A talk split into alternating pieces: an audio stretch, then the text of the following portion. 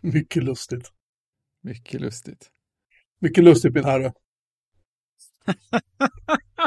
Ha, eh, har ni fått snö? Jag eh, eh, råkade inte stå under tak i morse så att eh, fick ju använda händerna iförda handskar att eh, rengöra bilen.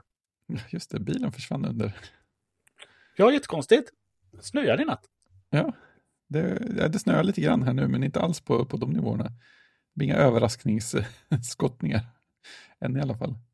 Här har vi kommit. Det snöar nu igen. Det ska snöa ja, två dagar till. Så vi har väl, jag tror vi har nog passerat 20 centimeter nu. Snödjup. Det är ordentligt. Jag jobbar hemma den här veckan. Jag tänker inte sätta mig på E4 och riskera att bli sittande där. För att Nej, någon människa med sommardäck tänkte att det är väl en bra idé att köra till jobbet med sommardäck. Det låter som ett genialiskt beslut faktiskt. Ja, Jag är lite kinkig på det sättet. Vill gärna få saker gjorda och inte bli sittande någonstans. Vill gärna komma, ja, värsta jag vet att sitta i kö. När man har Ja. manuell låda dessutom och sitta med koppling och hålla på. Alltså det är, Mm. nej, Omänskligt. ja, nej, det är... Någon ordning får det vara. Exakt så. Ja, lite norröver. Ytterligare norröver än vad du bor, Jocke, så de ju uppmanat dem, jag tror det var igår eller förrgår, att eh, eh, stanna hemma. Ja, Precis. Och som någon skrev att man, vet att det, om det är varning i Norrland, då vet man att det är på allvar. om det hade hänt i södra Sverige så hade hela landet bara gått ner i flera månader. ja där uppe tycker man att det här är roligt. Ja. Ja, just det. Åkband. Ja. Jaha, eh, Har det någon som heter Ribs har jag rykten om. ja, men det checkade jag. Vad är det för dag idag? Idag är det tisdag, ja. När detta spelas in. Nej, det var i eh, söndags så eh, frågade jag 12-åringen, ska vi inte ha ribs? Vi var själva hemma, så då eh, sa hon ju gladeligen ja till det. Mm. Eh, Så då tänkte jag att, nej men, stod jag där och när jag gjorde ribsen, nej men jag borde nog eh, be om Jockes recept på ribs. Mhm. Eh, Det gjorde du inte. Nej, nej men, nej, men då var jag ju liksom i, eh, var jag inne i tidsnöd också. De ska ju in i tagugnen. Jag förstår. Så att därför tänkte jag, men jag skriver in det nu här i, i avsnittsdokumentet så att vi kan få det dokumenterat också. Ah. Jag säger inte att det här är ribs på bästa sätt, men det här är så här jag brukar göra dem. Och du har ju ätit dem, vill jag minnas, och tyckte att de var goda. Ja, och det är därför jag skriver på bästa sätt. Ja, ehm, och då gör man så att man marinerar ribsen i typ 7-8 timmar eh, i, med soja och ingefära. Färsk ingefära som du river över. Alltså massor med ingefära. Sen får de stå sådär i 7-8 timmar. Och sen kan man sätta igång och pensla dem med eh, sweet chili, lite soja, alltså du kan ha Heinz ketchup i om du vill, det spelar inte så stor roll liksom. Men sweet chili framför allt. Lite soja, eh, vitlök, mer ingefära. Och sen så in i ugnen på typ 175 grader.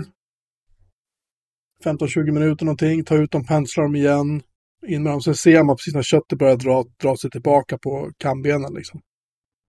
Eller vad fan det heter, benen. Mm. Precis när det börjar, man börjar se att benen börjar komma fram, då tar du ut dem. Mm. Det brukar, jag brukar ta ungefär ett kilo, ett och ett halvt kilo ribs ungefär. Man behöver, om jag, och jag, jag äter inte upp det själv, för jag får inte i mig allt det, men mm, om man är själv och gör typ ett kilo ribs, man behöver inte ha någonting till. Man blir mätt. Det tror jag inte är något bekymmer. Det låter bra. Ja, men jag kör ju mina med, eh, jag la på en rub. Eh, Rib rub. Rib rub med lite Rib. salt, peppar, eh, lökpulver, vitlökspulver, paprikapulver. Har det på. Och sen så i det folie in i ugnen. Eh, jag körde 175, ibland kör jag 150. Jag körde 175, lite speta på det. Två timmar tror jag det tog ungefär. Kanske två och en halv. Nej, jag körde nog bara två timmar. Ja, Det låter som att du kör dem länge, men det är ju kanske för att om du, har, om du har folien på, att den gör att det tar längre tid. För min, alltså jag brukar få dem precis här så att de är fortfarande saftiga. Och när du börjar äta dem så köttet liksom ramlar av. Ja, precis. Mm. Det, då är de perfekta liksom. Kör man dem för länge, ja, då är det, har du marinerat dem för lite, samma sak där, då, eller för kort tid, då, eh, då blir det torrt. Ja, precis. Nej, men då är det ju så att det är liksom tillbaka. Då kan man ju, när man tar ut dem då kan man ju liksom ta tag i ena benet och så bara drar man av det så. Släpper ju direkt. Eh, och sen ta ut och då körde jag bara lite eh, färdig sån, eh, ja men eh, barbecuesås. Färdigblandad. Som finns att köpa. Eh, och så kletar jag på det och sen så bränner jag på dem i typ 10 minuter på 250. Och sen så, sen käkade vi. Eh, men vi åt upp dem, vi delade på två. Och hade lite, och hade majskolv och eh, några få pommes till. Och lite coleslaw. Mm. Mm. Jag är mätt, jag blev nästan hungrig ändå. Ja, man blir det. Äh, men nu har vi ju, nu har jag ju avsnitt 379 här att gå tillbaka till nästa gång jag lagar. Det är bara att man Mm, måste ja. preppa här lite eh, tidigt. Ja, men sagt, man, man får inte Just snåla. Får inte, alltså, du, alltså om du inte har soja och såna grejer hemma, du kan marinera det bara i sweet chili. Jag brukar ta en halv flaska sweet chili på. Och sen får det bara ligga och dra. Sen tar jag ut den ibland, så vänder jag dem upp och ner så de får dra på andra sidan. Och så håller jag på sådär. Eh, fem, sex timmar åtminstone liksom.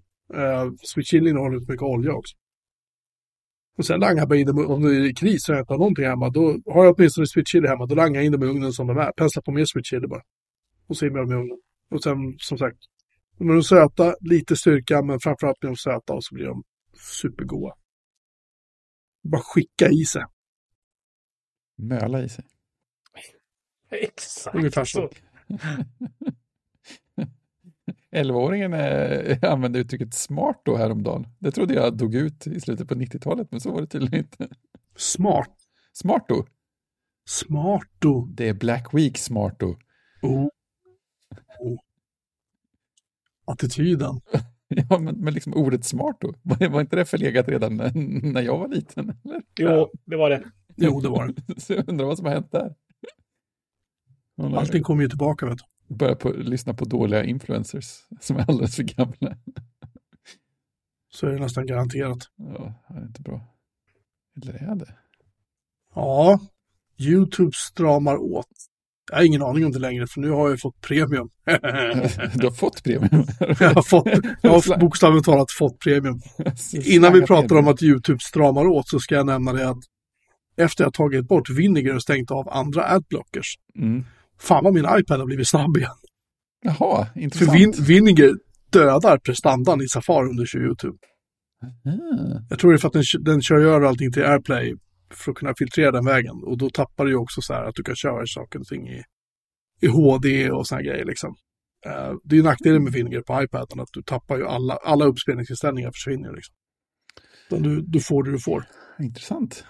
Nej, för, för nu, har jag, nu börjar jag få väldigt svårt att komma in på, på YouTube-klipp på mi- mina maskiner. Har jag märkt. Jag fick, eh, det blev en länk postad i Slack, då slutade med att jag satt och tittade ifrån Slack i helskämt där. Det var minst jobbigt, men på telefonen funkar det fortfarande.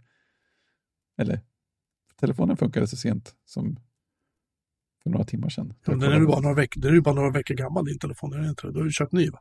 Nej, det har jag faktiskt inte. Nej, så jag vet inte. Nej, eh, är bara jag som har... De har börjat genomskåda de inställningar som jag har, då, eller någonting. Vem vet. Undrar om de kommer att släppa på det någon gång? Eller om, eh, Nej, det kommer bara bli värre. Ja, Det kommer bara bli värre. det känns som att jag kommer att bara börja titta mindre och mindre på YouTube då, som en naturlig följd av det. Eller i någon slags eh, inlåst liten lucka i Firefox på en de- dedikerad här, maskin som är airgappad mot resten av nätverket eller någonting. Det är fint. Det är Ja, fint. nej, jag tror de, eh, precis som du säger, de kommer strama åt det här mer och mer. Eh, och eh, vill att du ska titta på reklam eller lösa en, en biljett till Premium. Just det, lösa biljett. Ja, lösa åkband. Den är verkligen giltig. Nej, men jag, alltså, jag försökte köpa men jag hade ingen, ingen kontakt med nätet när jag gick på. Jag kan inte hjälpa att eran captcha inte funkar. Precis, låt mig titta nu utan reklam. Snälla. Det kommer att sluta med att folk kommer så här stories i tidningarna om att folk blir nedbrottade på YouTube för att de inte har kunnat sälja biljett och sånt där. Nej, men vi Dörr, visste, dörren, ytterdörren sparkas in och YouTube-polisen står där. Ja, precis. Tjena, tjena. Jo, vi vet ju var du bor så att... Ja, exakt. vi har ju haft eh, Premium det är något år nu så jag vet inte hur det har förändrats. Men jag tror jag sprang förbi och läste någonstans att eh, alltså det känns ungefär som att titta på amerikansk kabel-tv. Det är liksom, liksom mycket och korta reklamer. Ja, kan tänka, ja, men precis. Jag har sett, tittat på något klipp någon gång på typ via tv eller något sånt där. Det kändes rätt störigt. Jag tittade ja, någon gång på switchen också. Tittade på något tror jag. Så du får liksom kanske fem minuter och sen kommer en, Ja, en kort reklam och sen har du fem minuter Ja. till. ja men precis. Just det. Jag, jag fick precis den grejen när jag tittade. Det klipp jag tittade på på telefonen idag hände precis den grejen som Jocke har sagt flera gånger. Att det var tio minuters klipp och sen mitt i så pausade det av sig själv och så fick man liksom trycka play och så fick man trycka play Ja. igen så började det spela. Så det är nog exakt det där med, där, där var reklamavbrottet. Jättekonstigt att de inte bara kan splicea in det i själva filmströmmen så att inte ens mottagarenheten märker av det kan man tycka. Ja, det är... Ja, Men eh, jag ska inte ge dem tips. De hade aldrig kommit på det om inte jag hade sagt något. nej, jag, jag, alltså jag vet inte. Jag, när jag, innan, innan jag blev en del av eh, eh, Premiumsegmentet. Christians YouTube-familj så, så var det så här, okej, ja, men jag tittar väl då. Jag får väl stå ut med det här. Men alltså, jag låg och tittade på något klipp, det skulle vara 20 minuter långt. Och när jag hade passerat liksom det fjärde annonsklippet och jag hade kanske sett 5-6 minuter på den här 20 minuters filmen då, liksom, eller vad man ska kalla det för. Så bara, nej, jag stängde av liksom. För jag kände bara, jag, fick, jag fick fan ångest av att se det. Mm. Just för att jag kan inte stoppa det. Jag kan inget, inget sätt att komma runt det. Det är skitjobbigt liksom. Så att, nej, jag, usch. Hade jag inte haft det, då hade jag nog, då hade jag nog ärligt talat kanske bara dumpat YouTube och inte tittat mer överhuvudtaget faktiskt. Tänk då vad jobbigt när man sitter och tittar på en, en, en, en YouTube-film eller klipp eller vad man ska säga. Och, och så kommer man till det där de har sponsrad video. Så att de gör själva liksom Ja, en och en halv till två minuters reklam. Och Just i det så får du reklam. Ja, för reklamavbrott i reklamavbrottet. Reklam, i reklam. Nej, det är, faktiskt dystopi. ja. Det, det är jävligt Inception, är det inte det? jo. We need to go deeper, så. Hur, Ja. hur, pass, hur mycket vansinne kan vi driva dem till? Just det. Hold my beer. Ja, precis. Max hamburgare. Japp. Max Hamburgare presenterar McDonalds hamburgare Ja, precis. Från Burger King. Det här inslaget från, från Max om McDonalds och Burger King sponsras av Squarespace. uh, till slut vet man inte ens vad man tittar på från början. nej, man har glömt bort det. Ja, Så är det. Att, att, attention span som, en, som några treåringar. Liksom. som ett reklamavbrott på YouTube. Ja, faktiskt. Ja, nej, usch. Usch, usch, usch. Ja, jag har ju försökt se på linjär-tv lite grann lite då och då, men jag har märkt att äh, de flesta kanaler som inte är SVT, de ägs ju av Discovery, någonting, någonting nu för tiden. Och av någon anledning så inträffar ju reklamavbrotten samtidigt på alla, alla de där kanalerna. 5, 6, 7, 8, 9, 10, 11, vad det nu heter liksom. Och de kör i princip samma, samma reklamavbrott med samma innehåll på alla kanaler samtidigt. Liksom. Det kan variera några sekunder hit och dit, men i princip är det samtidigt. Liksom. Så ett program som är en timme långt, det är ju liksom 40 minuter kanske Mm. program och resten är bara reklam. Ja, men så brukar det vara. En, en, en amerikansk sitcom är väl ungefär 40 minuter och så har de legat på ett timmes block. Va- vad heter den? Eh, Big Bang Theory, där var avsnitten typ mellan 25 och 30 minuter långa. Men det tog en timme på tv och sända dem. Det var så jävla mycket reklam. Ja, linjär-tv blir man inte glad över. Ja, nej, usch och fy. Men ny router blir man glad över. Det blir man. Um, det var inte ett högt köp. Jag vill bara, jag vill bara att, att Christian poängterar att det inte var ett högt köp. Alltså, Nej, men jag- man måste säga så. känner jag. Börjar man säga det, då vet man. Nej, Ja, men det, beror ju, alltså, det här med höftköp beror ju på hur lång researchtid du har haft. jag har hållit på och researchat det här i några veckor nu. Jag Ja, har inget testat, att, testat att använda de gamla datorer jag har hemma Ja, för att sant, lösa är sant. problemet. Eh, men de har fläktar Mm. och det tycker vi inte om. Nej. Ehm, problemet är ju att jag har ju hållit på och router, hattat fram och tillbaka. Jag köpte den här uh, Unify Dream Router och tyckte att den här skulle vara the end of all things liksom. Och som accesspunkt är den ju fantastisk, men som router lämnar den ju en del att önska. Mycket på grund av att eh, den har en fläkt i sig. Och fläktar tycker vi inte om. Nej. I somras när jag, när jag hade den här inne i vardagsrummet och eh, hörde en fläkt som gick upp och ner, upp och ner, upp och ner, upp och ner, upp och ner, liksom oavbrutet. Och det gick inte att kontrollera. Vi pratade om det i något avsnitt, jag kommer inte ihåg när det var, 350 kanske var det någonting. Um, 306, jag vet inte. Men i alla fall, och det där driver mig, för jag sitter och jobbar liksom i vardagsrummet vid mitt skrivbord, så det här driver mig till fullständigt vansinne. Ja, jag hade blivit tokig. Plus att jag saknade PF-Sense, för jag saknade flexibiliteten. Alltså så fort du ska göra någonting i Unified Auto så är det så här. Jag ville sätta upp en IPsec-tunnel till mina servrar i Finland exempelvis. Jag fick det inte att funka liksom. Um, och Unify är ju ökänt kassa på sådana här saker. De vill integrera sig med andra produkter från sig själva och så vidare. Om du inte vill SSH in och pilla i stora YAML-filer eller XML-filer och hålla på att lägga in skript och liksom. Nej, det var inte därför jag köpte den. Så det är nu en glorifierad accesspunkt, vilket känns lite sådär, men ja, det var det. Um, men, och jag vill gärna ha gigabit internet hem med min router som jag köpte faktiskt för ganska exakt två år sedan. Eh, några veckor eh, plus två år sedan. Den, eh, den är ju fläktlös. Den pallar ju ungefär 250-300 megabit liksom. Eller den klarar mer än 250 megabit för det är vad jag har. Men den har ju problemet att den har en jättegammal Celeron-processor i sig. Den, eh, jag kör den ju utan skalet på, för den blir så fruktansvärt varm. Och även utan skalet på så blir den...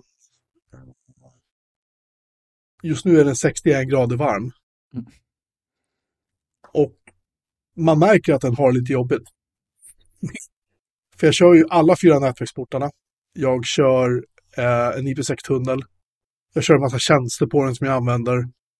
Eh, den, den ligger liksom och maxar. CPU-lasten är ganska hög på den hela tiden. Liksom. Mm. Och plus att den inte den har ingen, uh, uh, inget hårdvarustöd för liksom hantera kryptering och sådana saker för, utav VPN. Det hade ju hjälpt en hel del. Så att, mm. den har en del att göra. Men den här den har varit uppe i 54 dagar nu. Den är liksom råstabil. Det är inte snack om något annat liksom. Men um, som sagt, jag vill gärna köra gigabit igen, för jag märker som sagt när ungarna börjar spela eller någonting och jag sitter och uh, försöker jobba um, det, det, det, går sådär. Så att um, det börjar rycka och ha sig. Så jag som sagt har gjort en massa research, jag har prövat köra en, jag fick en uh, sån här HP, sån här liten HP-dator, så jättetunn desk, uh, elitdesk eller någonting sånt heter den, G400, G4 någonting, med så här Intel Core i7, massa minne, massa disk. Hur snabbt som helst. Men den har bara en nätverksport. Jag kan lösa det med VLAN och sånt. Jag vill inte hålla på med det. Jag vill ha separata portar. Jag prövar och eh, koppla in. Jag hittade en jobb. På jobbet hittade jag en, en gigabit Ethernet-adapter för USB. Upp till gigabit-hastighet stod det. Jag tänkte så här. Upp till, upp till. Okej, okay, jag ska pröva. Så jag tog hem den, kopplade in den och jag fick 97 megabit på internet. Ja, för USB 2 är nämligen inte snabbare än så. Du kan aldrig få gigabit med USB 2. Och den har inte USB 3, den har inte USB-C, den har liksom inga sådana portar. Så, ja, den idén skrotades. Um, och sen som sagt hittade jag en gammal HP Microserver, första generationen, som jag absolut skulle fixa det. Den klarar hastigheten galant, det var liksom inga problem. Men den har en fläkt. Den har en mm. stor fläkt och fläkthastigheten går inte att ställa ner på den. Det gick på senare modeller, men inte på den. Så den, den bort liksom. Och nu har jag äntligen fått tyst i vardagsrummet. Jag har min eh, Unraid-låda som vi kommer till sen. Bara SSD i den. Tyst fläkt. Jag köpte ett, ett äh, fläktlöst grafikkort för 99 kronor plus frakt på Tradera för övrigt. Så jag ska ha... Lagom, lagom. Så den ska äh, syssla med äh, hårdvaruencoding av, äh, av Plex-prylar. Mm. Um, tyckte jag var väldigt klurigt. Sen vad det grafikkortet kan jag göra, det vet fan. Men det är en kul idé, jag vill ju pröva. Ja. Men så att, därför så satte jag mig och började googla runt och googla runt. Och så här. Och då hittade jag till slut på vår AliExpress. Det var där jag köpte min första router faktiskt. Det var där jag sa åt dem, installera ingenting på SSD och så startade jag upp den och så bara, titta, PFSense. Tänker inte köra eran installation av PFSense. Nej, jag blåser den. Nej, nej, nej, nej, nej, liksom. Den här gången så hittade jag en, en eh, en router som heter Fanless Soft Router Celeron J4125 Mini PC Quad Core 4 gånger Intel i225 226. Bla bla bla bla bla. Den heter N4000 någonting. 8 gig RAM, 128 gig SSD, 2,5 gigs Ethernet. Den klarar gigabit. Eh, elegant, galant. Mm. Enligt tester jag hittat på YouTube, bland annat, och andra ställen. Det lustiga är att den kostade, när jag gick in och tittade på den och så klickade minsta disken och minsta minnet och så, så landade den på 1630 kronor och 99 öre. Eh, frakten är gratis. Eh, och nu när jag skulle klicka in, mig in på Spesarna och titta på den igen, och jag är fortfarande inloggad på AliExpress. Samma konfiguration, nu har priset gått upp till 1717 kronor och 25 öre helt plötsligt. Dynamiskt priset. För en route jag beställde för 45 minuter sedan. Ehm, den är fortfarande nedsatt då från 3 och 2, 3 och 3 ungefär. Så att det är 47 procents rabatt på den. Ehm, den heter J4125 Industrial PC. Och industrial Den, här ska, PC. den ska tydligen också bli stekhet den här, men den har ju, hela chassit är ju gjort för att den ska vara en så kallad passiv kylning. Mm. Så vi får se vad den, eh, hur den eh, mår. Titta om jag kan öppna den i någon annan eh, browser först innan jag lägger länken i vårt avsnittsdokument. Den ska komma, den ska skickas om fem dagar säger de. Den, så den är väl här till nyår om jag har tur. Ja, just det, här, här är bra. Om man går in nu på AliExpress eh, och inte är inloggad, då kostar den 1247 kronor och 74 öre utan någonting. Så stoppar vi i 8 gig RAM, 128 gig disk. Ja, då landar den på samma pris. Just det. Okej, Jag lägger in länken i, mitt, i avsnittsdokumentet. spännande, spännande. Ja, Industrial PC. den är, den är sjukt osexig.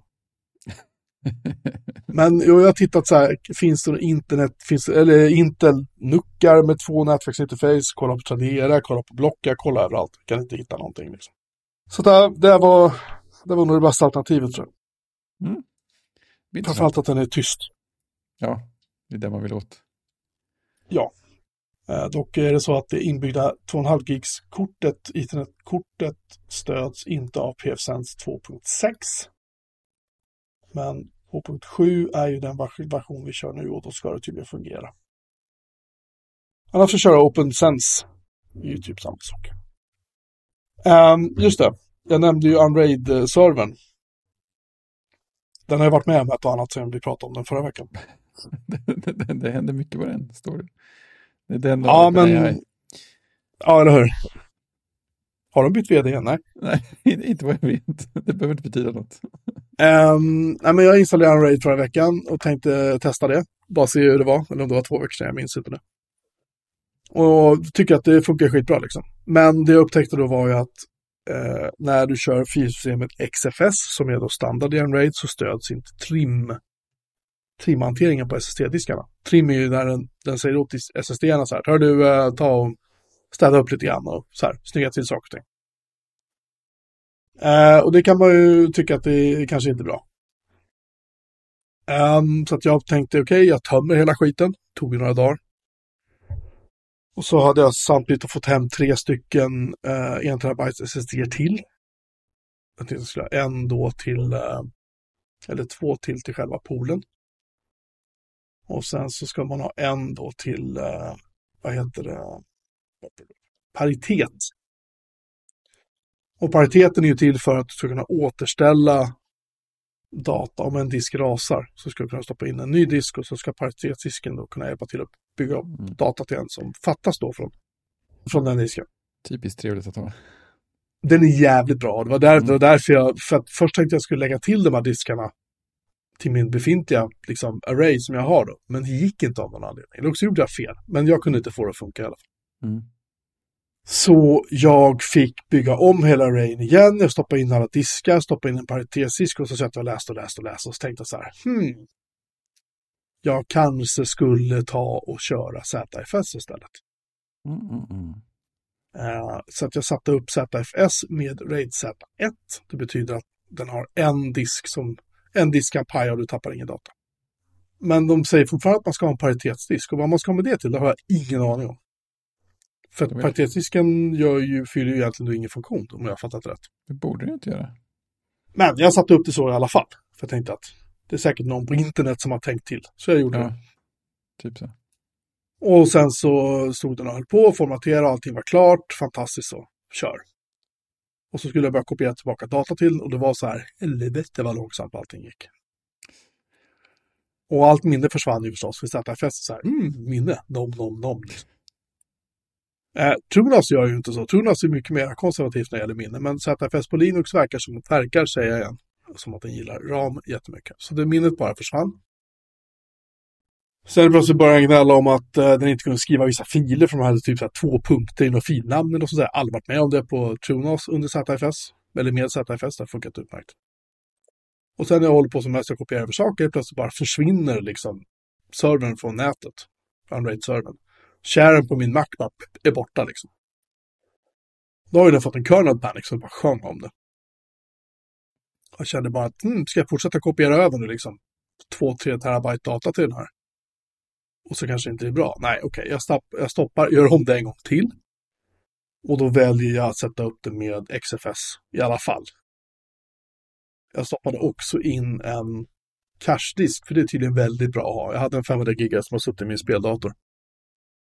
Den SSD, den stoppade jag in som cache-disk och sen så hade jag en paritetsdisk, så jag har då sex stycken SSD eh, en paritetsdisk på en terabyte och en cache-disk på 500 gig. Och nu jävlar går det undan kan jag säga. Den levererar ju alltså prestanda, SMB-prestanda till och med när man kör med backen som klient. Alltså det går fort. Det går fort att kopiera över filer, det går fort att skriva filer, det går fort att läsa filer. Eh, Plex i en Docker-container på den här är betydligt snabbare än i en jail på eh, under Trunas. Eh, skillnaden där är att Trunas kör ju då, bygger på FreeBSD. I alla fall Trunas Core tror jag det var jag körde.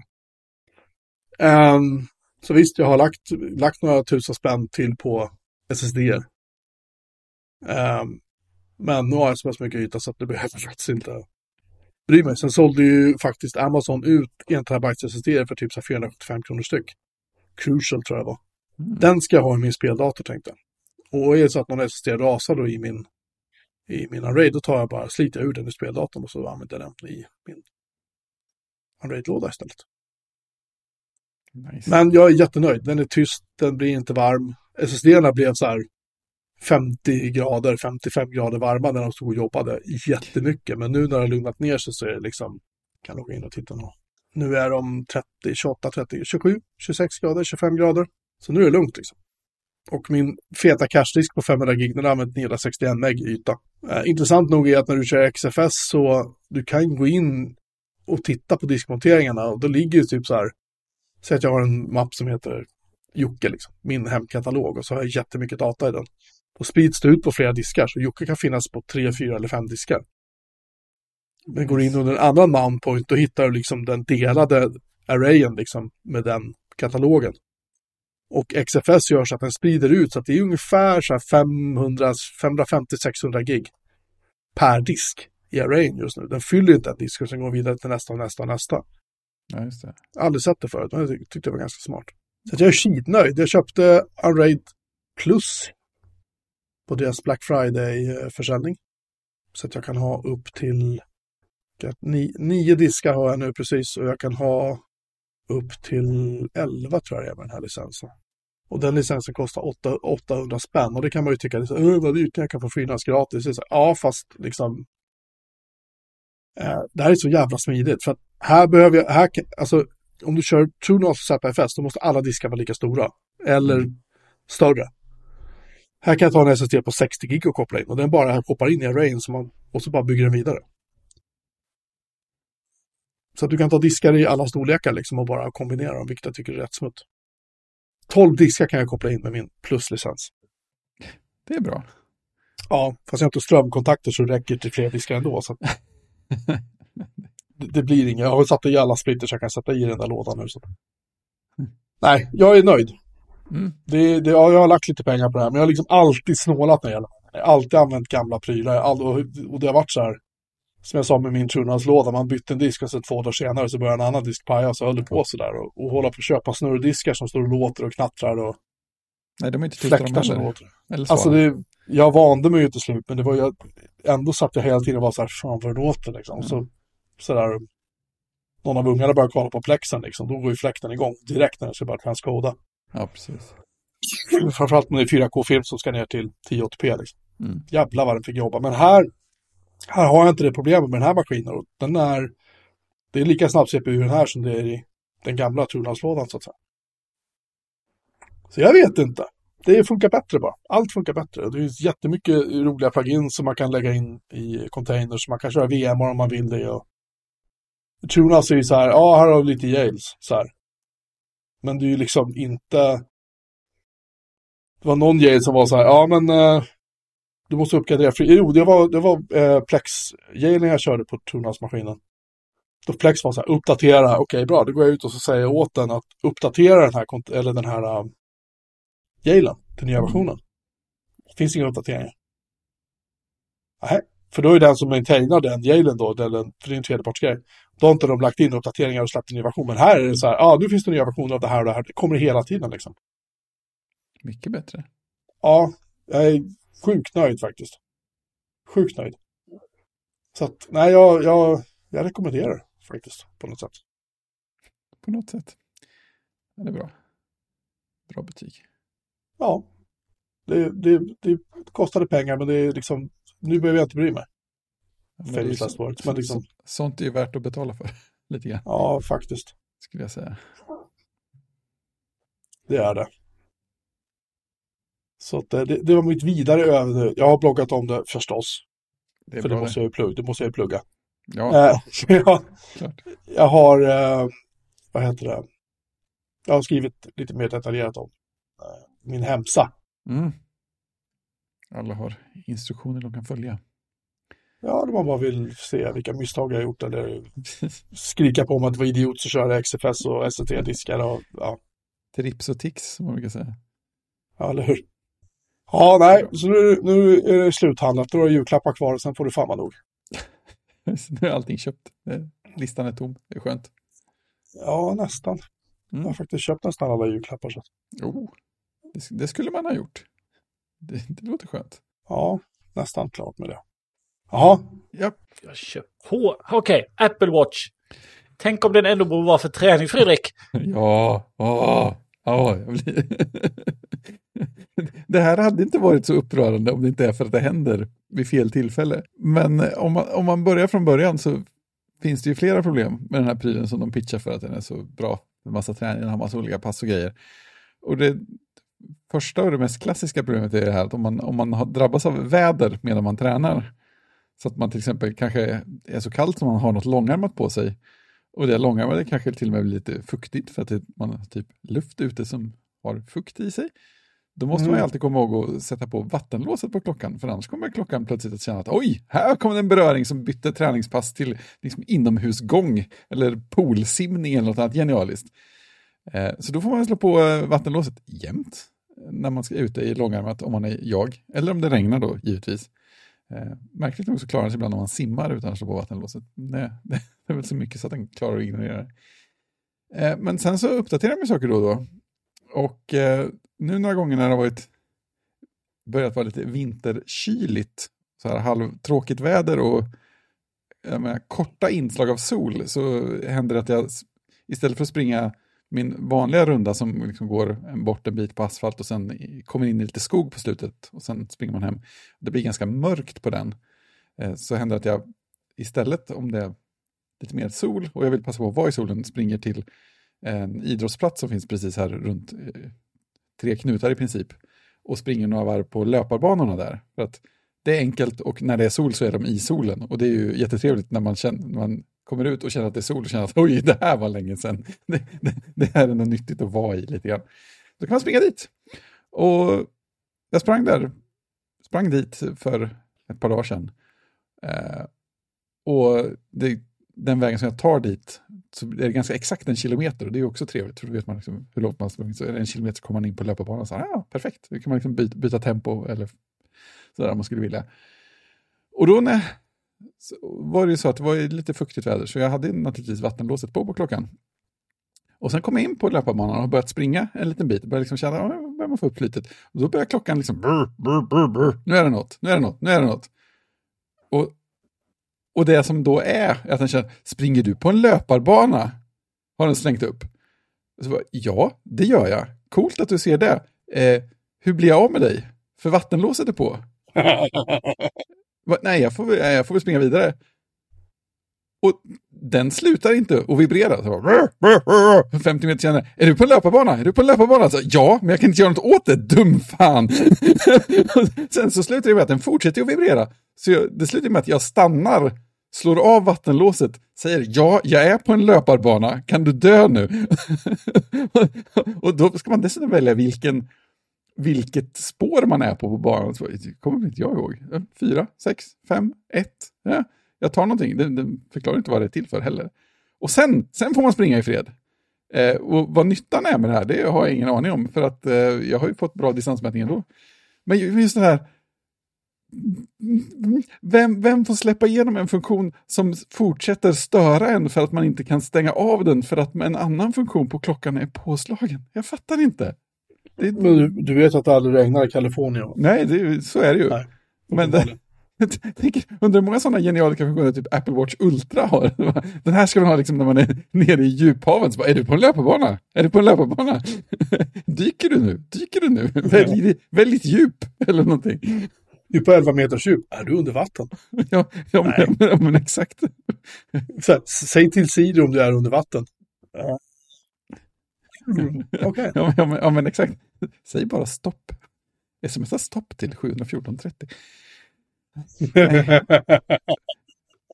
Eh, jag tror faktiskt inte du kan stänga av den funktionen. Nej, Springa på löparbana med Apple Watch. nej. Och, eh, alltså, jag är ju fascinerad över... För jag, för jag vet inte, jag undrar vad han har gjort för att börja komma på det. I och med att han kommer på det så snabbt. Ja, men det är en, eh, det är en funktion. Men när den kom vet jag inte. Eh, men Apple säger själva att eh, Apple Watch upptäcker automatiskt när du anländer till en löparbana. Eh, Men hur? Det är, jätte, det är magiskt. Så. ja. När du startar en utomhuslöpning Mm. erbjuder klockan dig att starta en löpbaneträning. Mm. Och då är det egentligen så att du öppnar träning, trycker på utomhuslöpning Ja, det, och sen så är det så här. Ja, precis. Och om Apple Watch upptäcker att du befinner dig på en löparbana blir du uppmanad att välja bana. Mm. Och då trycker du på plus minus. Mm. Och om du byter sen så kan du svepa. Och om du då, Mm. när du då är ute på den här, när du var ute nu på den här sex så var det säkert din första löpbaneträning också. Och då kan Nej, det vara så att du Det måste, hände två gånger i rad. ja precis. För då måste man välja måttenhet också. Mile eller meter. Jaha. jaha. Eh, och om du lämnar en bana under träningen så vis, visar Apple Watch en, eh, en varning. Om du gör det på liknande sätt blir du uppmanad att välja bana om du anländer till en löparbana under en utomhuslöpning. Då. Ja, just det, precis. Det var det som hände. Men, ja, men det här, det här, Ja. Precis, men det här förstår jag inte då som du kommer nu då till... Du åker till din, eh, du åker till din löparbana för du ska springa intervaller där helt enkelt. Då är det ju bra. Ja, men eh, som jag, när jag läser det supportdokumentet så finns det inte någon chans för dig att gå in i utomhuslöpning och välja varvbana direkt. Utan den ska upptäcka att du är där. Ja, Alltså men, måste du slå på, på, slå på klockan, starta träningen Ja. och sen jogga lite och så säger den, är du på en bana? Ja, Ja. men vad bra, då kan jag börja träna. ja, precis. Och jag får inte låsa klockan innan dess, för då får jag stryk. Ja, precis. Ja, ja, ja. ja. Det, ja nej, nej, nej. Det måste ju vara tillgängligt då. Men just det här att eh, det, man borde kunna gå till, ja men jag ska Mm. träna på bana. Ja, precis. Men jag undrar hur den känner av att man är på en bana. Alltså. För det gick ju fort också för den att känna det. Innan första kurvan. Det känns så, men det, det är kanske rimligt att, att, det var, att, det var andra, kur- att det var första kurvan då. Kanske. Eller något. Ja. Men om du hade stannat upp och hållit andan så hade du hört drönaren som förföljde dig. Just det. Apple Drone. Ja. Eh, nej, men det här med vilken, eh, vilken bana du ligger på är väl för att den mer exakt då ska kunna säga eh, Distans. varvtid och så säkert. Ja. Distans och varvtid då. Eftersom att den vet hur långt ett varv är på en bana om den är rätt byggd. Just det, just det. Tänker jag då. Det låter rimligt. Men som sagt, kolla om låset är på först så att man vet om folk har någon chans Annars kanske inte stör dem om de redan har börjat ett varv och sprungit en kilometer redan. Nej, men den ska ju inte... Alltså är vattenlåset på Mm. så om man är i ett träningsläge behöver inte säga någonting. Nej, det är, för det är ganska rimligt att folk redan är i det träningsläget och vill då.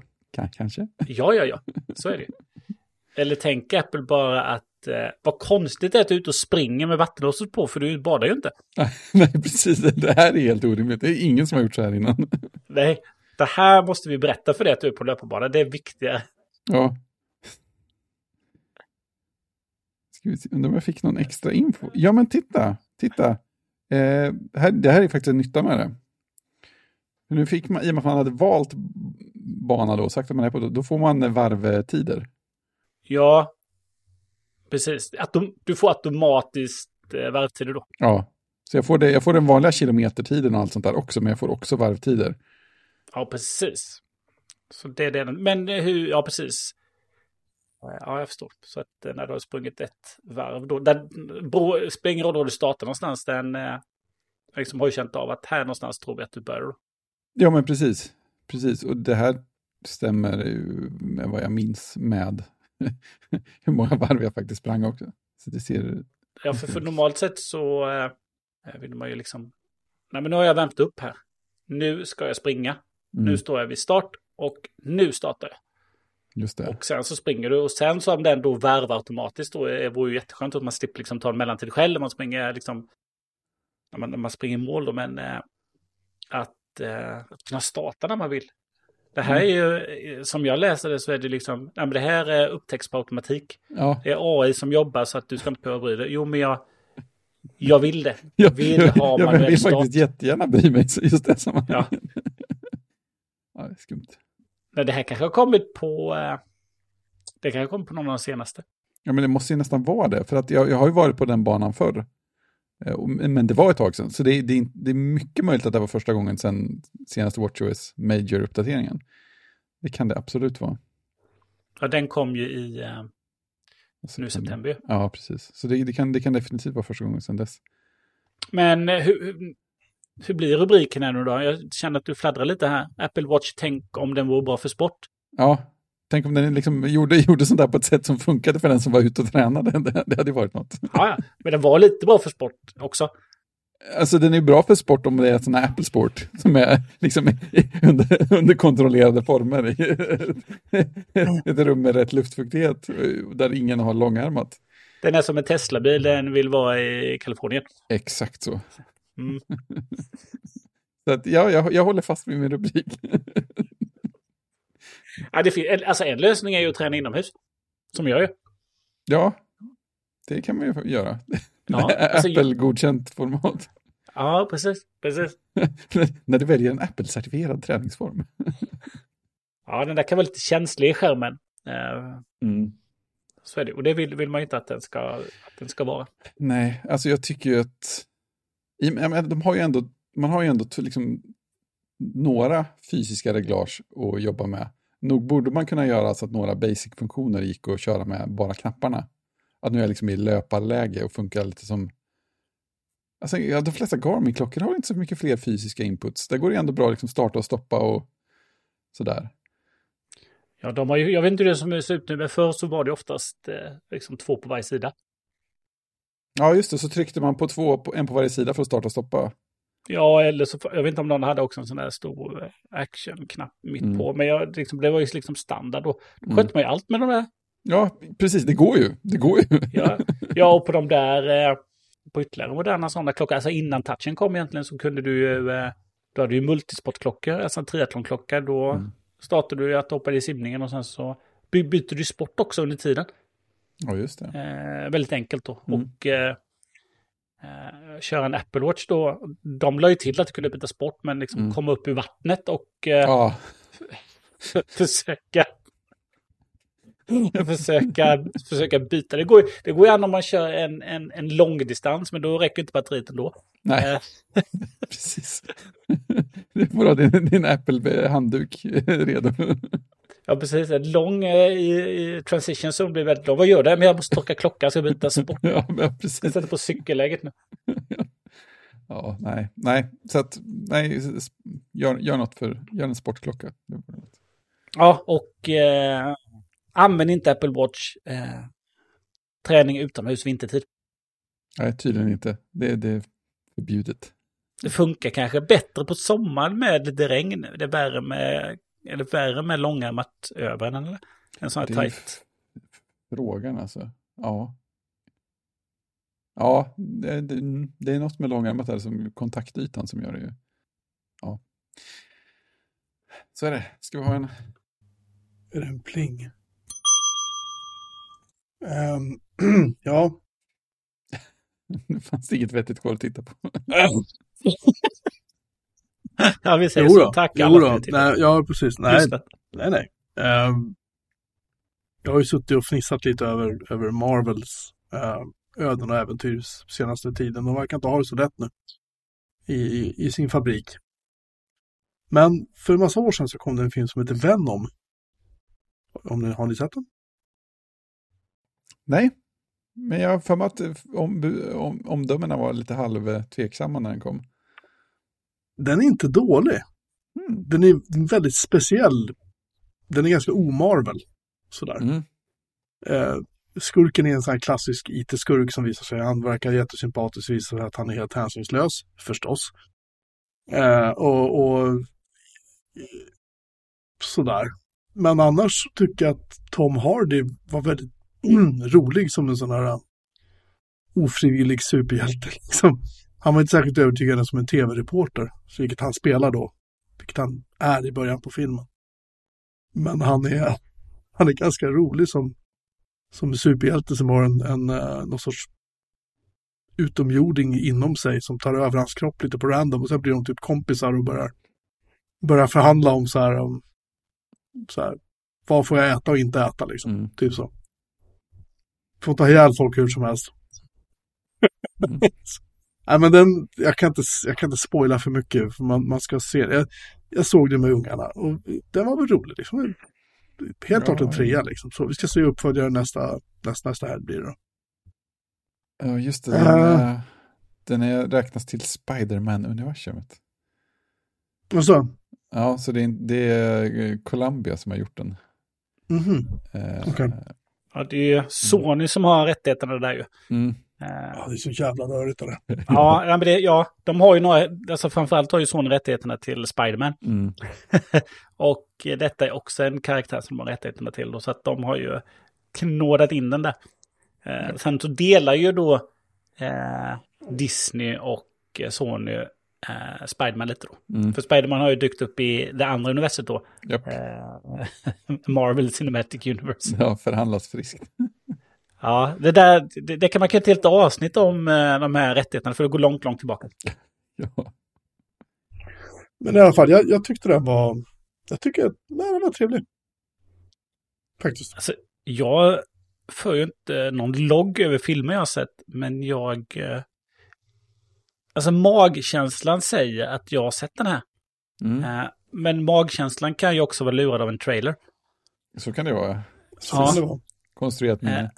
Eh, Ja, precis. Men magkänslan säger att jag har sett den och det beror inte på att det är en Marvel-film utan att det är Tom Hardy. Mm, Men jag kan faktiskt inte svära på det. Eh, Ungefär samma känsla som när jag behövde ha en ny bok att läsa så hittade jag en eh, pocketbok. Och så vet jag ju att eh, men de här två som omnämns i den här serien som är föregångare, de har jag läst. mm, Eh, men undra om jag läst den här också. Men det bläddrar man lite i boken och så bara nej, jag kan inte riktigt komma ihåg det. Men det är väl bara att sätta sig och eh, läsa. Ja. Och se. ja. Alltså, det jobbiga, det jobbiga blir om det är hundra sidor senare. ja. Jaha, Eller hur? så den slutar. Där när vi pratade om Red Notice som var så bra så att du inte kom ihåg att du hade sett den förrän efter att jag hade pratat, jag hade pratat om den i kvart. exakt, exakt. Men det, det... En film kan man ju ändå ha behållning av att se igen, men en bok Mm. så där bara... Nej, men framförallt om det är en sån... eh, En så kallad deckare. Ja, Jaha, Just det är det. den här personen som är the bad guy till slut. Mm. Ja, ja. Då kan jag lika väl stänga igen den här och ta nästa. Mm. Eh, tillbaka till eh, den här konstiga karaktären eh, Venom. Mm. Betyg?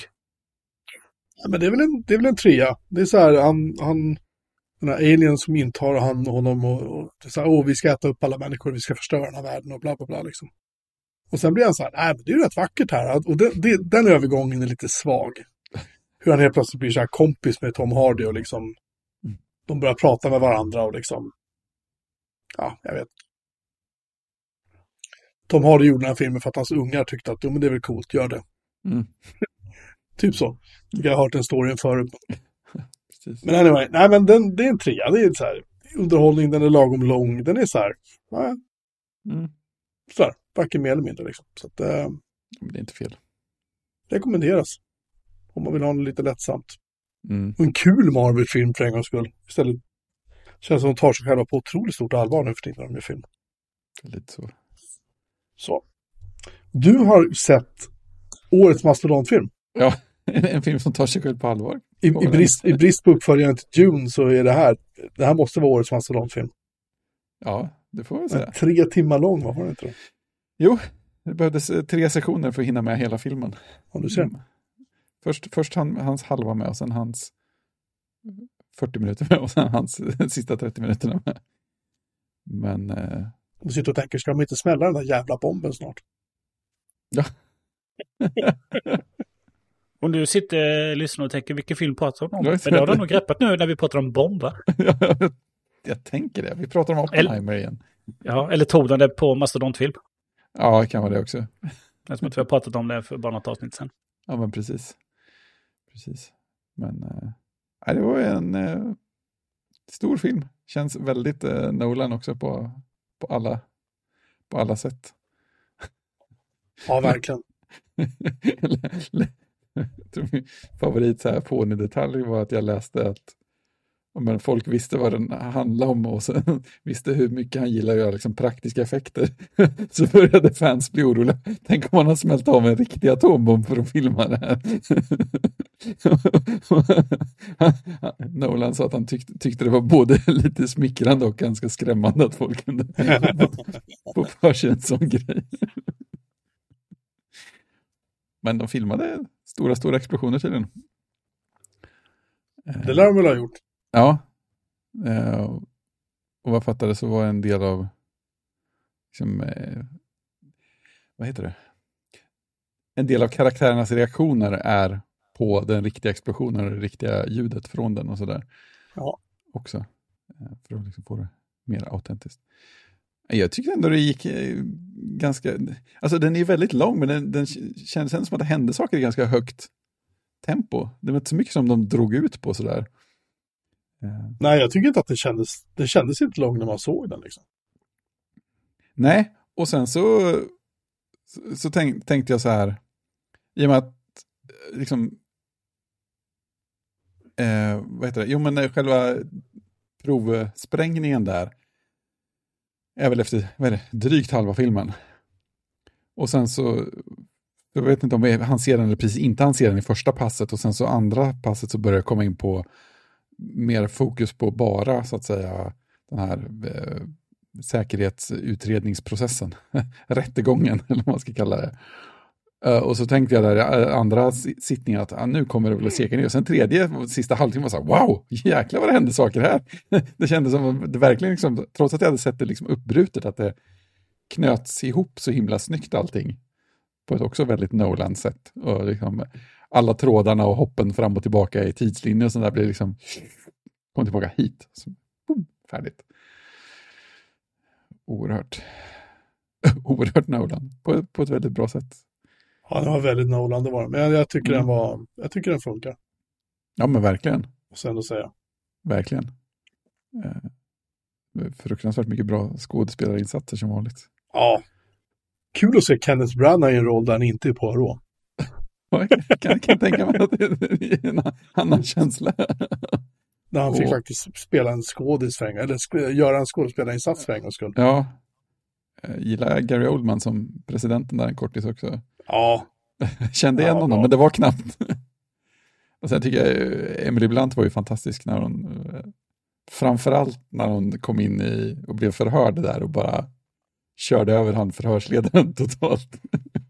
Det var underbart. Jag tycker det är synd att de inte gjorde mer av hennes, liksom, Mm. eh, mer av hennes roll. Hon hon, Mm. Hon var med liksom i ögonblick på något vis. Hon satt Mm. mest och såg sur ut liksom och det tycker jag var lite, man kunde göra mer, Ja, men absolut. mer av henne. absolut. Ja, men precis.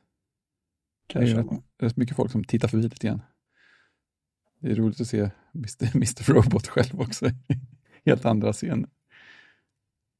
Vad heter han nu igen? Ja, han, eh, eh, ja precis, han, just Mm. Man väntade sig att han skulle flippa ur på ett... Eller hur? Jag tänkte han, han måste vara farlig. Det måste Ja. vara något fel på honom, men det var det inte. Nej, precis. Just det, Rami Malek. Så att han... Gustav, se om Mr. Robot, jag har inte gjort det. Ja, det kan nog vara värt det. Lätt. Den var ju hyfsat förvirrande. När man Mm. såg den första gången. Mm. Men jag tror Ja. att den kan vara bra. Ja. Nej, men Oppenheimer. Väl värd att se.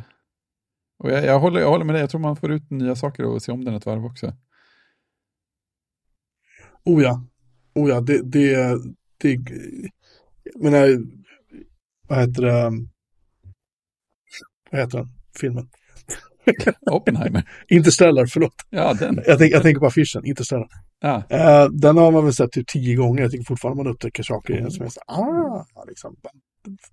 Det är så mycket liksom mindfucks med så här tid och Ja. dimensioner och liksom sådana grejer. ja, just det. Eh, det är lite grann som att se Inception. Den, den var ju så här, den hjärnan fattade ju inte. Nej, det var lite så här kapplöpning med sig själv. Ja, den, den var verkligen, där fick, den fick man också se om ett gäng gånger just för att liksom fatta. Mm. Någonting. Det känns, det känns inte som man behöver det på Oppenheimer, men jag tror, fort, man, jag tror man kan få ut liknande grejer. I och med att den ändå hoppar i vilken ordning saker händer i, att man får andra, andra insikter av att se den igen. Liksom kopplar sammanhang på ett annat sätt. Ja, men sen Det är det väl lite att man vet ju... Eh, alltså Oppenheimer har man ju koll på när man ser och sådär, men eh, Mm. Strauss är ju, liksom, vet ju inte vi kanske vem, vem det är om man inte är inläst på ämnet och sådär. Så att eh, Precis. eh, efter filmen och så kanske man börjar läsa på och eh, läser mycket mer om honom och sen så har man då i, lite, kanske lite mer eh, behållning när man ser det. Mm. Eh, men för att avsluta, ska du ge den ett betyg eller? Eller sånt sysslar inte du med? Jo, jag får väl ge det ett betyg också. Det var så sällan jag ser film. Nej, men eh, fyra och en halv säger jag. Oh, Oj, oj, oj. Ja, stark fyra och en halv. en stark fyra och en halva. Mm, jag kan väl eh, avsluta den filmen genom att läsa en eh, från en annan recension. Eh, första timmen nästintill geniala dialoger. Andra timmen en sorts kamp mot klockan. Och tredje timmen den långsammaste. En sorts, ett, en sorts icke-domstolsförhör i all evighet. ja, det, det, det tappar ju lite tempo där en stund.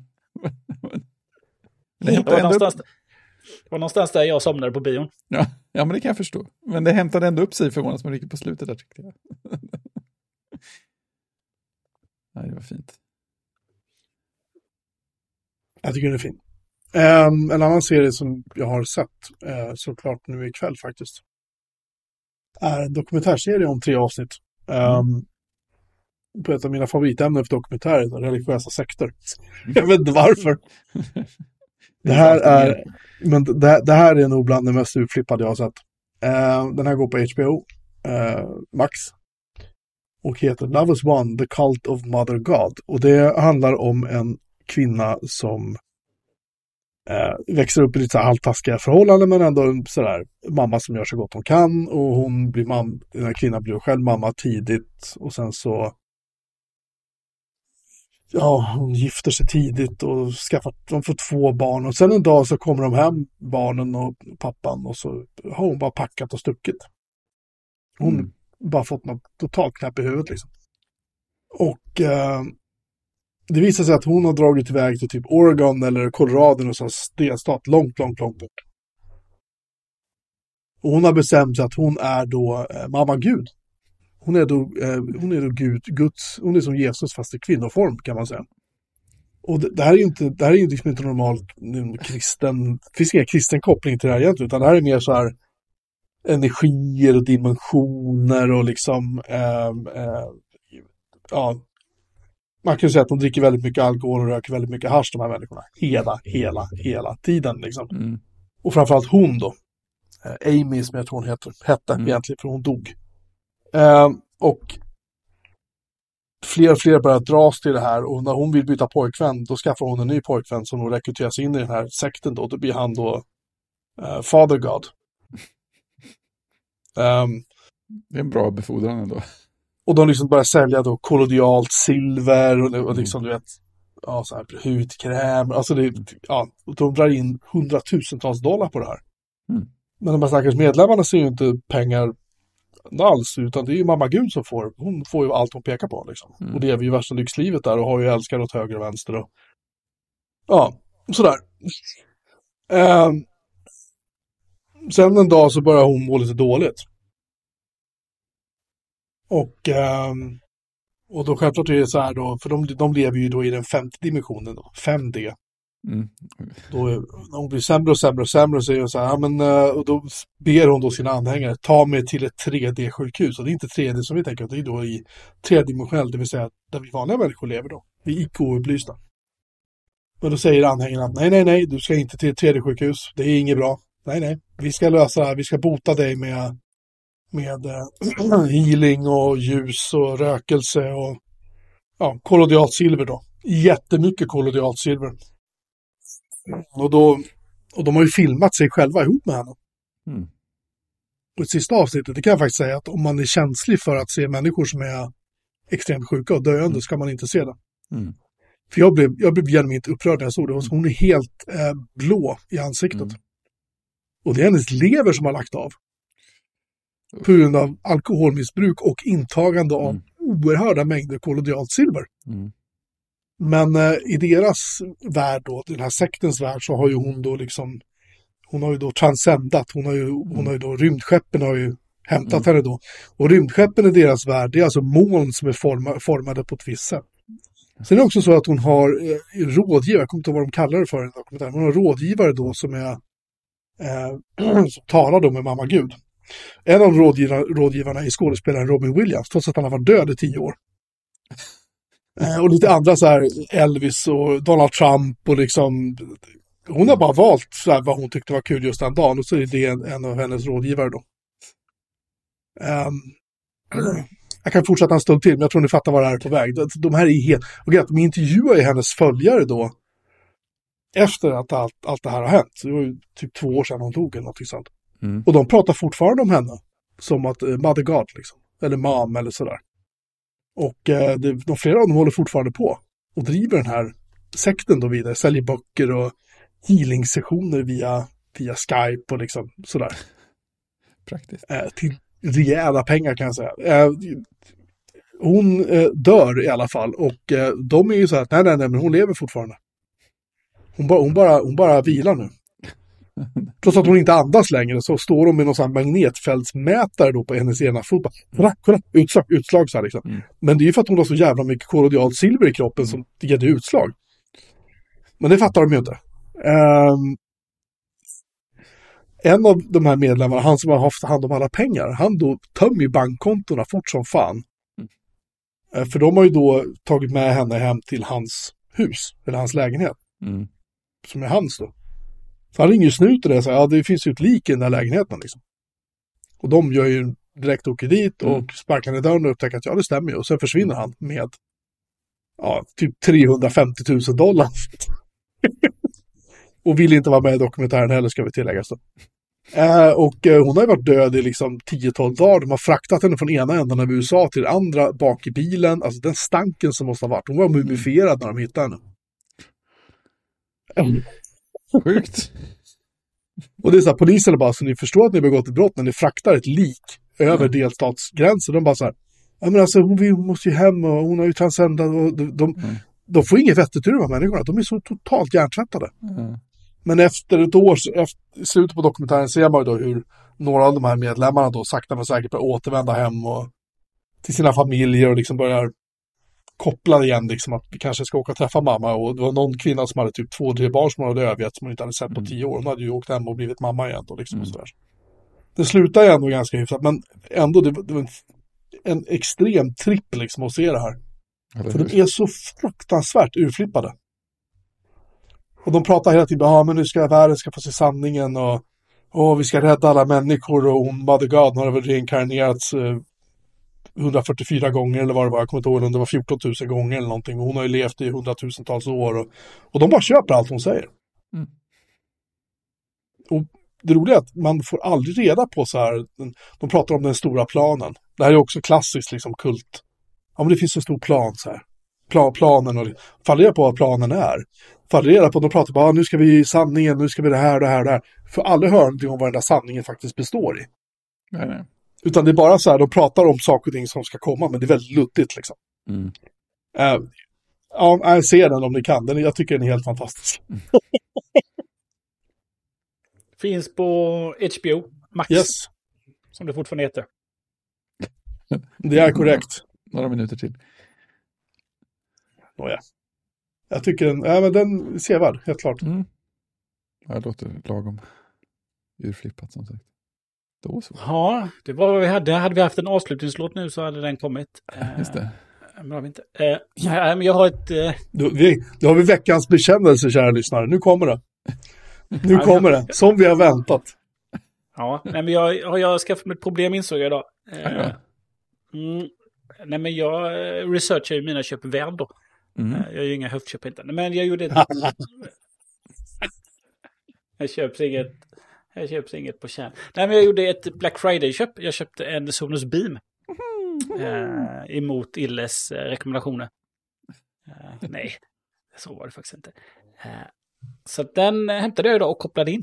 Oh, Eh, fick in den i eh, mitt Sonos-hem. Mm. Eller system som det heter. Eh, Roligt, men roligt. Den, mm, och så kopplade, fick jag... är det inte, förlåt, är det inte väldigt tillfredsställande att lägga till en grej till ett system man redan har?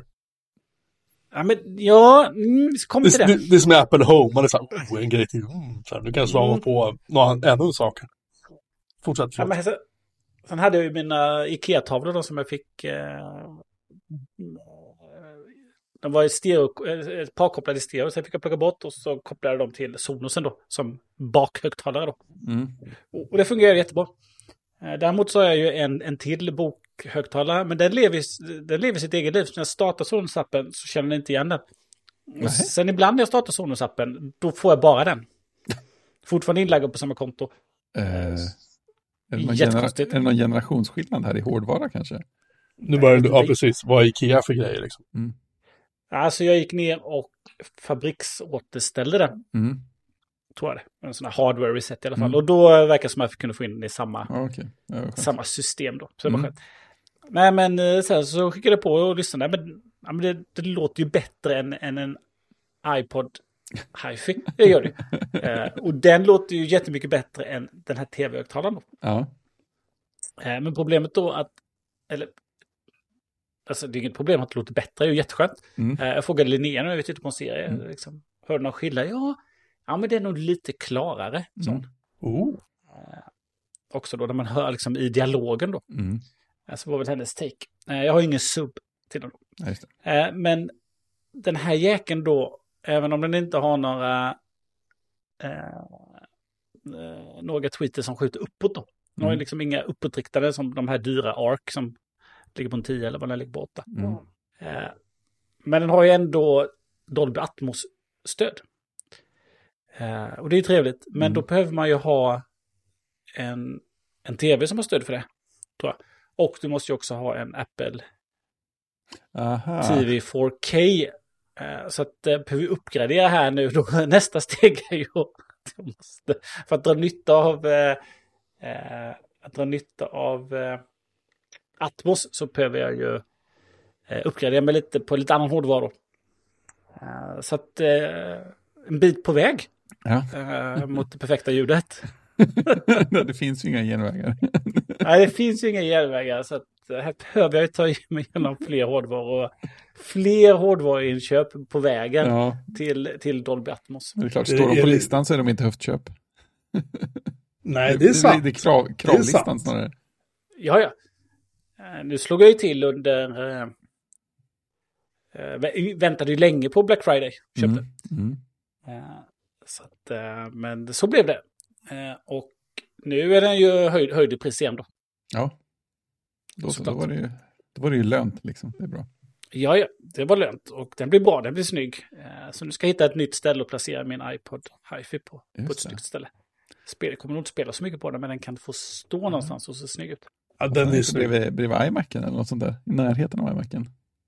Den, den ska ju också pensionera. Det, blir- det här blir bra högtalare till din Mac Mini. Som du skaffar någon gång i år. Nästa år Jo, kanske. i år. Nu är det här året är snart slut. Ja. Är det, alltså så här, är det inte bättre att du bara åker till Elgiganten och, och bara dyngar stålarna i disken och säger ge mig det här och det här och det här och här så åker jag härifrån. Inte så bara- lovar jag bara- bara härifrån.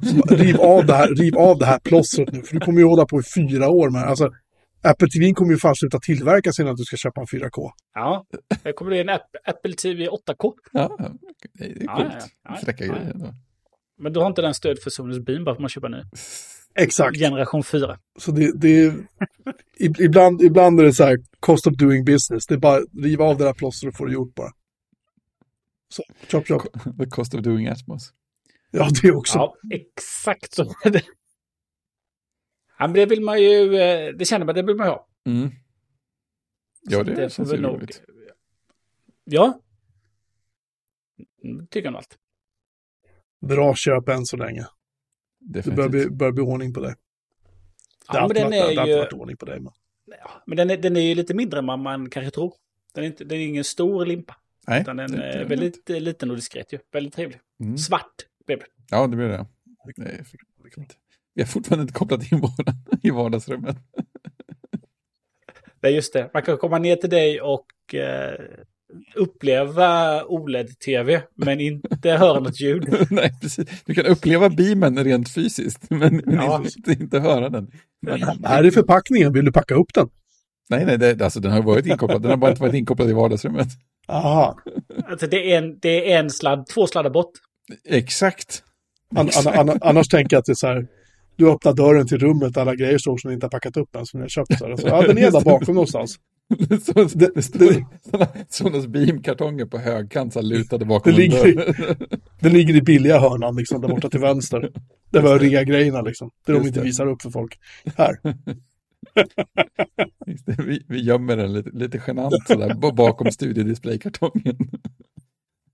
Där tar vi fram när svärföräldrarna kommer, då tar vi fram den där så att de inte liksom... Eh, men Fredrik, då är inte det primär eh, eh, film och tv-seriesplats?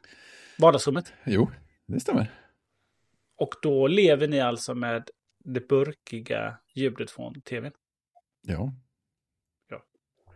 Men jag tror, all, jag tror inte att Fredrik har tid att se på tv så mycket, för han, han har sitt imperium liksom.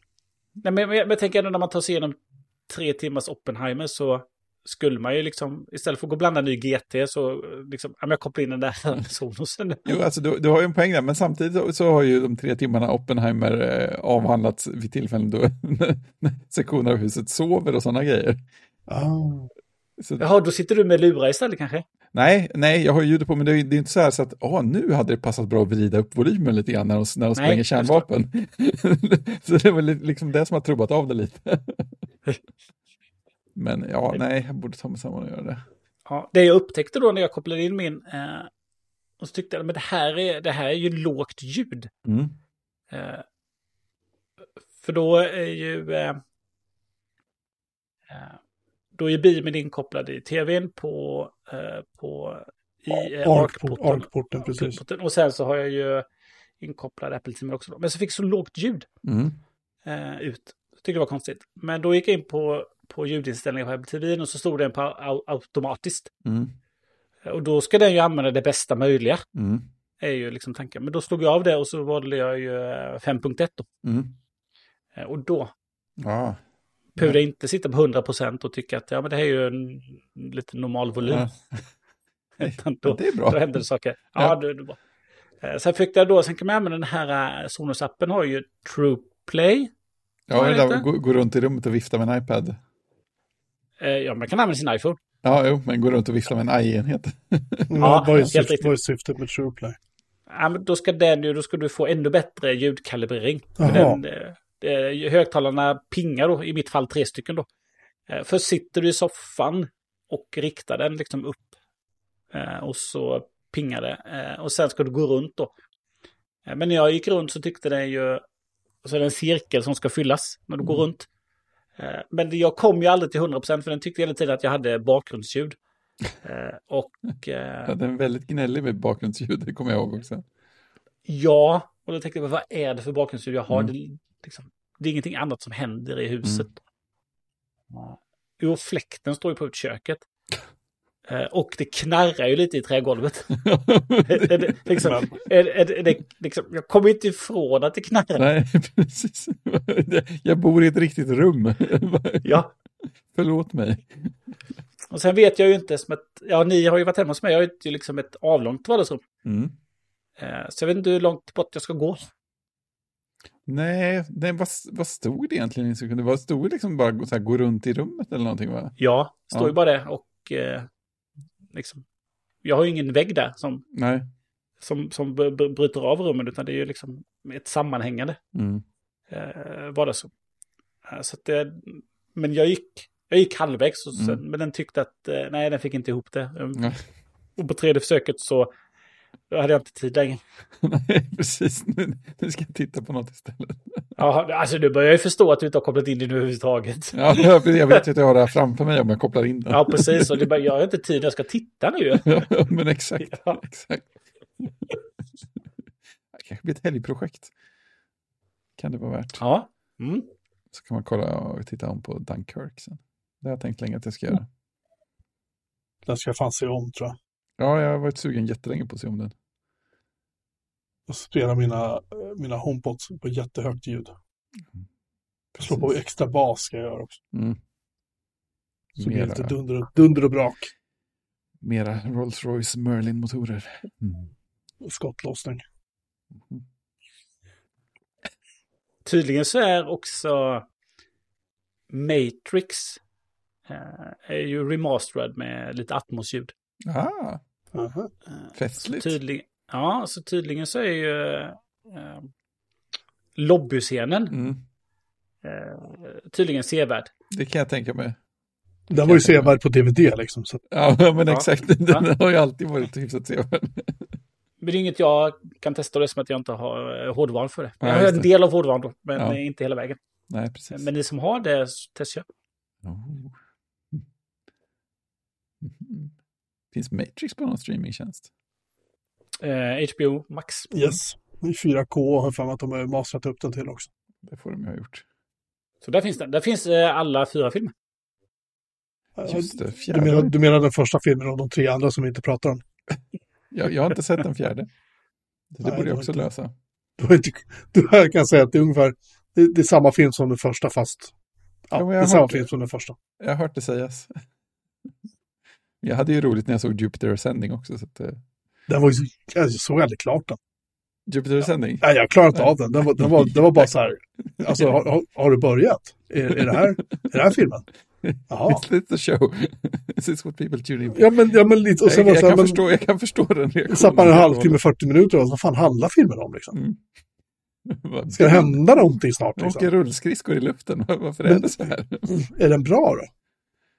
Alltså den är ju sig själv jättemycket. Men det var inte svar på frågan. Nej, alltså jag, jag, jag tycker den är bra. Okej. Men alltså, alltså den, jo, jag, jag tycker den är bra. Jag hade roligt när jag såg den. Och så här, framförallt så känner jag att det var, det var precis den här filmen de ville göra. Och så här, folk som tror att det här är helt meningslöst att bara eh, hafsa ihop något. Nej, det tror jag inte. De har gjort precis det de ville. Och sen, sen blev det jättekonstigt eh, i mångas ögon. Så är den, är den liksom så här Marvel bra eller är den liksom första Matrix bra? Nej, den är mera Marvel-bra, men den, den, är ju, den är ju liksom i sin egen dimension och svävar. Man får ju vara ins- alltså, för, för mig klickade det på något sätt när jag började tänka att ja, men det här är, som, det är en spelfilms, en västerländsk spelfilmsversion av eh, massa så här jättestiliserade anime-serier eller filmer. För där kan det hända saker som ser och beter sig väldigt lika med vad som hände i Jupiter Ascending. Typ du- Tom Hanks med den också. Ja, och Eddie Redmayne. massa, så här, massa tunga skådisar var med. Ja, ja, ja, visst. Och den var helt jävla... Ja, ja, jag får Ja. vi ge den en chans till. Jag sagt, jag såg aldrig klart den. Jag, Nej. Jag, jag, tror inte att du, jag tror inte att du kommer att gilla den den här gången heller, för jag tror att du har fått rätt intryck av vad det är för film, men det händer många saker i den. Det gör det. Ja, det låter lovande. Ja. ja men, var, ja, precis, jag, jag och Kristoffer var och såg den. Och vi båda var så här, det här var roligt, när vi kom ut från biografen. så det är bra. Det är, det är inte många filmer som är roliga på det sättet. Jag vill bara berätta att eh, min nya router har fått ett beräknat leveransdatum. Ja, 24 december. den kommer med den där, Att den mellandagarna kanske jag får leka med den en bra tur. den kommer att levereras på julaftonskväll genom skorstenen. Kommer en liten kines och knackar på dörren och säger hej hej, det är från AliExpress här. Vi har en router. Ja, säger jag, sparkar ut alla och börjar konfa om. Liksom. Rimligt ändå. Unga, Ja. gå och lägg er. Ja. Ja, mamma och mamma och hem, det blir inget internet här. Precis. Men sen kommer det vara internet. Ja, ja. Sen blir det åka. då är det bra. Ja, men det, det är så smidigt när jag har Ownit, för jag kan liksom, jag kan logga in och så kan jag bara så här, nu vill jag ha gigabit, och slår de på det. Och sen eh, om jag har en månad eller några veckor, så nej, jag skiter i det. Så ska jag in och slå av det. Så kommer en faktura liksom på en månad eller vad det är som jag har haft det. Okej. Vad fint. Jävligt smidiga är de faktiskt. Så, Alltså, gör du det själv i en egen kon- kontrollpanel? Ja, jag loggar in på Ownits eh, hemsida med mitt konto. kan jag bara slå på tjänsten. Så tar det fem minuter eller tre minuter någonting, så vips så har jag gigabit. Det är ju nice. det är ju riktigt Ja. nice. Så skulle det kunna fungera. Ja, lyssna Apple Watch-teamet. Saker kan vara enkla. Ja, precis. Nu börjar det låta, jag undrar vad fan det låter som en dammsugare eller någonting, men det visar att nu tror jag plogbilen har äntligen kommit hit. Klockan är halv elva. Nej, Nej. elva snart. Smått elva. Det är vi på tiden. Ja, jo, vi har ju väntat några dagar nu. Mm. Ja, ja, ja, i alla fall. Vi kan väl ta och stänga butiken nu för jag behöver gå och sova. Eh, tack alla ni som har lyssnat. Det var väldigt vänligt av er. Och eh, vi ser fram emot att prata in i era öron igen om en vecka. Tjing! Tjing! Tjing!